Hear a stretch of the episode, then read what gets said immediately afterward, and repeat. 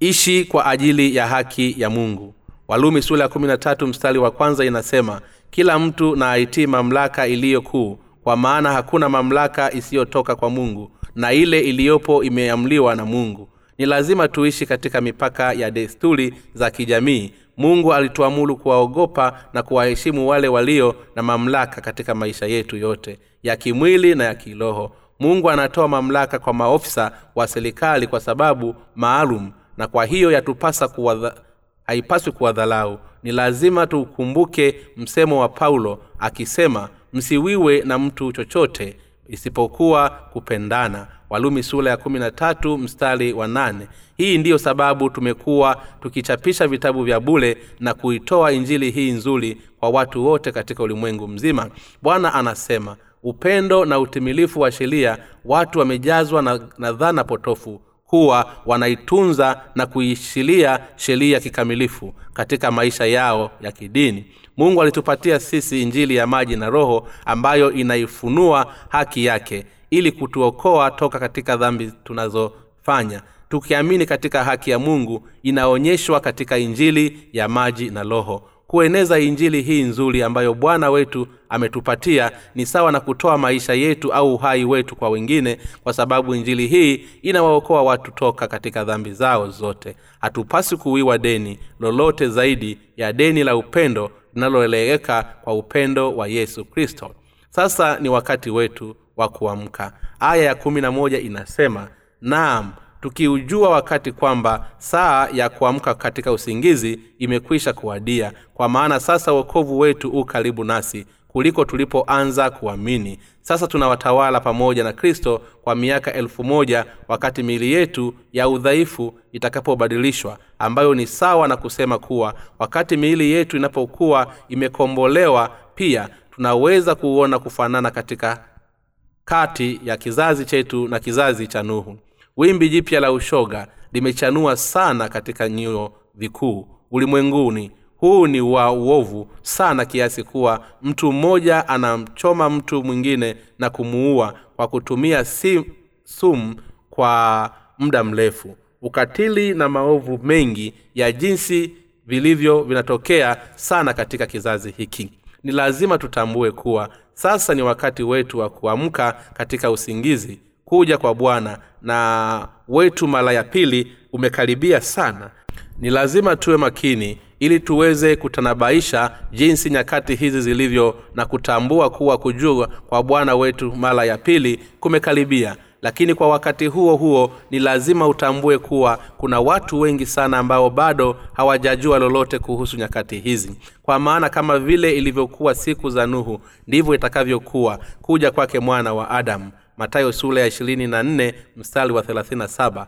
Hata katika kipindi cha nuhu watu walijenga nyumba walioa na kuoana walifanya kila aina ya dhambi na waliendelea kufanya shughuli zao za kila siku hadi siku moja wakati hukumu ya mungu ilipomwagwa juu yao kwa ghafla zaidi ya nuhu hakuna yeyote aliyekuwa akitegemea kuja kwa mvua kubwa na gharika ambayo iliwaangamiza wote isipokuwa wachache waliopata kimbilio katika safina. Wale walioangamia walikutana na hukumu ya mungu ya kutisha na kuangamiza hali wakiwa bado wanaendelea kula na kunywa kwa uhuru pasipokuwa na matarajio yoyote. Ulimwengu huu upo wazi si kwa hatari za vita tu bali pia hatari kwa majanga ya asili ya kutisha ambayo yanatokea katika ulimwengu mzima yakiambatana na mabadiliko ya hali ya hewa. Kuna hatari kubwa ambayo imo hata katika vyakula tunavyokula. Kiasi kuwa hatuwezi hata kuvifurahia vyakula vyetu kwa kuwa tunavyovihofia. Hii ndiyo sababu inatupasa tuishi kwa busara katika nyakati hizi hali tukimkumbuka kuwa wokovu wa mili yetu upo karibu sana kuliko wakati tulipoanza kuamini.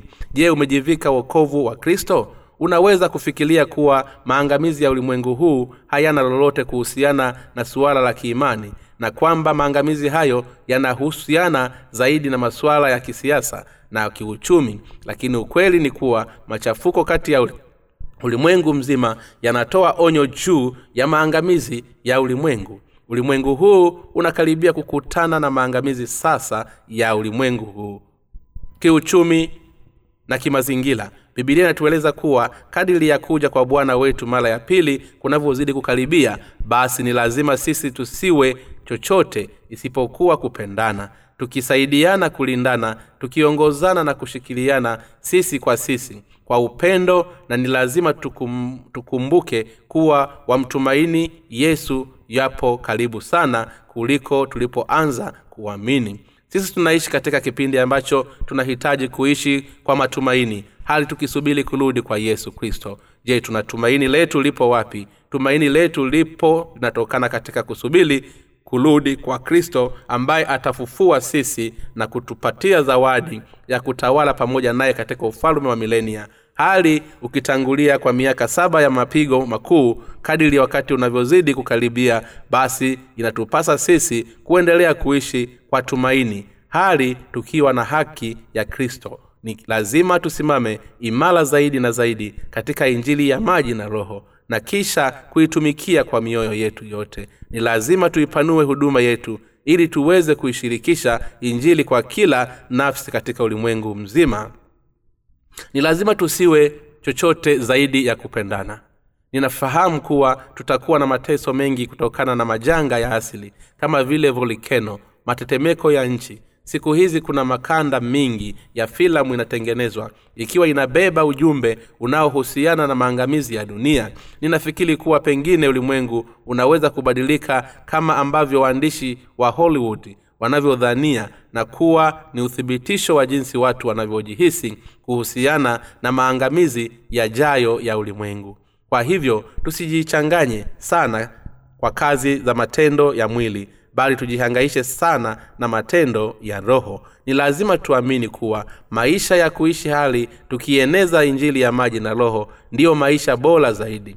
Watu wengi katika ulimwengu mzima wanashangazwa sana na huduma yetu watu wengi wasio na hesabu wametuambia jinsi ambavyo wamepata changamoto kutokana na huduma yetu. Wengi wao bado hawaamini jinsi ambavyo sisi kama kikundi kidogo cha watumishi wa mungu toka katika nchi ndogo ya korea tunavyoweza kuieneza haki ya mungu kwa nguvu kiasi hicho. Ni kweli sisi ni kikundi kidogo na dhaifu lakini bado tunaieneza injili katika ulimwengu mzima kwa sababu tunaamini katika injili ya maji na roho ambayo imo katika haki ya mungu. Walumi sura ya kumi na nne mstari wa 8 inasema kwa maana kama tukiishi twaishi kwa bwana au kama tukifa twafa kwa bwana. Basi kama tukiishi au kama tukifa tu mali ya bwana. Pia katika aya zilizotangulia paulo alisema hakuna kati yetu anayeishi kwa ajili yake mwenyewe na hakuna anayekufa kwa ajili yake mwenyewe. Sisi tunaishi kwa sababu ya bwana wetu kwa kuwa tulizaliwa na bwana wetu katika ulimwengu huu kwa haki yake basi sisi ni wakristo tukiwa hai ama tukiwa tumekufa. Tutaishi na kuacha ulimwengu huu kama ambavyo kristo alivyoishi maisha yetu kwa haki ya mungu mungu anarudhisha nasi na ametuchagua kumtumikia sisi kama vyombo katika kueneza habari za furaha katika ulimwengu mzima. Hivyo mungu amefungua mlango ule mkuu wa mwinjilisti kwa ajili yetu. Ameturuhusu kuieneza injili kwa kupitia vitabu bila kuhitaji kwenda katika kila taifa kwa miguu. Mfululizo wa vitabu vilivyo na injili ya haki ya mungu vimetafasiliwa na kupelekwa katika ulimwengu unaozungumza kiingereza katika nchi zinazozungumza kihispania na pia katika nchi kila katika asia afrika na ulaya. Ni hakika kuwa mfululizo huu mpya wa vitabu vinavyoitwa bwana wetu aliyefanyika kuwa haki ya mungu vitatoa baraka kuu za kiroho kwa kila nafsi katika ulimwengu. Ni jambo la kushangaza jinsi mungu anavyotenda ili kuyakamilisha mapenzi yake kwa kupitia waamini katika haki yake. Muda sio mrefu ulimwengu utafunikwa na injili nzuri na mara baada ya injili hii ambayo ina haki ya mungu itakapokuwa imeenezwa katika ulimwengu mzima basi hapo ndipo mungu atakapoutumiza kila mpango ambao ameuhifadhi kwa ajili yetu kipindi hiki kipo katika mwisho wa pepo za zoruba matatizo ya mafuta na wanasayansi wa kidunia kuhusiana na masuala ya kifedha yanaweza kuipiga dunia mara nyingine tena. Tunapaswa kuwa waaminifu zaidi katika kile ambacho mungu ametukabidhi kukifanya. Ni lazima tuieneze injili ya maji na roho hadi mwisho wa ulimwengu huu utakapowadia. Hebu tuieneze injili ya maji na roho kwa juhudi ili kwamba awepo mtu katika ulimwengu huu ambaye hajaisikia injili hii. Ni lazima tushirikiane na kufanya kazi kwa udhumuni moja. Ni lazima tufanye kazi kama walivyofanya wale washujaa wa mia tatu na gideoni. Ingawa idadi yetu ni ndogo sisi tu askari mashujaa wa mbinguni. Na mungu yupo pamoja nasi. Yeyote anayeupokea msamaha wa dhambi na aina shukulani kwa mungu anaweza kustahili katika kuieneza haki ya mungu. Sisi tutakuwa mashahidi kwa imani kwa sababu tunayo haki ya mungu. Wale wanaoamini katika haki ya mungu mara nyingi siku zote wanafuata matendo ya roho na wanayaweka malengo yao katika matendo ya kiroho. Ninaomba kwamba haki ya mungu iwe juu yako. Mungu wa mbinguni na akubariki omba kitabu cha bule katika tovuti ya www nlmission com